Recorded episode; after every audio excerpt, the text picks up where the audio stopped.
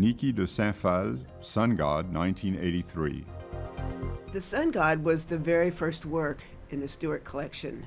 Niki has always worked in these bright, wonderful colors and making creatures of the world in a fanciful kind of way.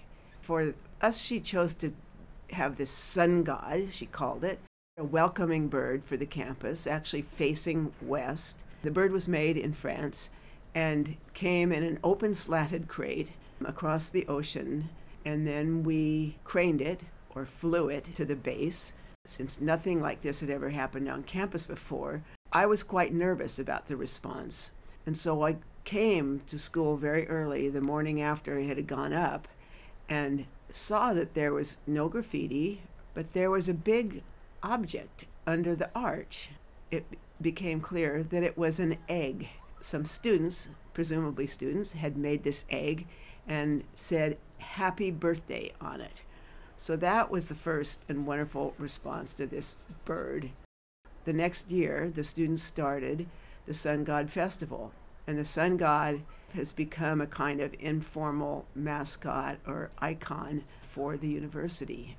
Niki is an artist who, along with Jean Tinguely, her former husband and close friend throughout her life, is extremely well known throughout Europe, especially in France.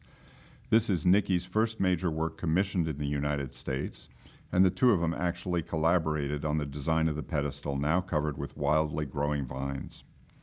Niki moved to San Diego in the 1990s, partly because of the weather and because of her problems with rheumatoid arthritis. This piece was not fabricated by her. Her model was precisely enlarged by Robert Haligon, a well known fabricator, who also worked for Miro and for Picasso. The bird is made of fiberglass with a steel structure inside. It was originally painted with a gel coat, a catalyzed paint in many colors, exactly replicating a one fifth scale plaster model that Niki painted in tempera. The crown is covered in gold leaf.